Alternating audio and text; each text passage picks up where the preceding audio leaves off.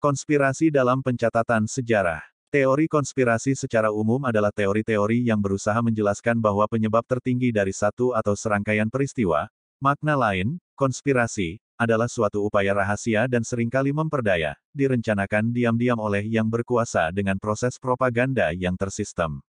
Banyak teori yang mengklaim bahwa peristiwa-peristiwa besar dalam sejarah telah didominasi oleh para konspirator di belakang layar yang memanipulasi kejadian-kejadian dalam catatan sejarah.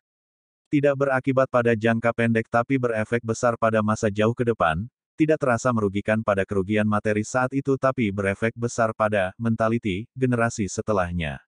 Sehingga publikasi terbentuk atas niatan sebuah konspirasi suatu bangsa yang melabeling suatu bangsa lain dari tafsir subjektif catatan sejarah yang dibuatnya, alhasil menjadi status quo, dan yang menjadi korbannya adalah bangsa terlabeling itu, karena terdogma oleh catatan sejarah berstatus quo, walau ambigu, dan terbantahkan dengan kajian ilmiah akademik.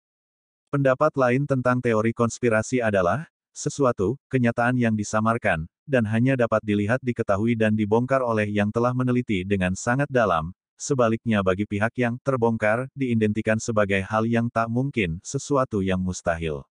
Berpikir, mengkaji menganalisa membuka dan membuktikan sesuatu yang abu-abu samar ambigu, adalah dianggap suatu kemustahilan, bahkan kebohongan, karena hal itu masih harus tersembunyi dari pandangan dan pengetahuan umum dan haram untuk diungkap, Kata atau istilah yang tepat adalah cocokologi, inilah output yang diharapkan pada konspirasi terdahulu dan berhasil di saat ini. Kemudian lambat laun setelah sebuah konspirasi terhadap labeling sejarah terbongkar, berdasar ilmu pengetahuan dan uji akademik serta terlihat jelas sejarah benar melalui rekonstruksi objektif, maka diperlukan lagi usaha untuk menutup apa yang akan terlihat dan terbongkar itu. Karena itulah maksud mereka menanamkan kata mustahil. Mustahil, Bangsa ini berasal dari sebuah bangsa yang besar, dan akan kembali menjadi besar dengan pengulangan, kejayaan, sejarah leluhurnya.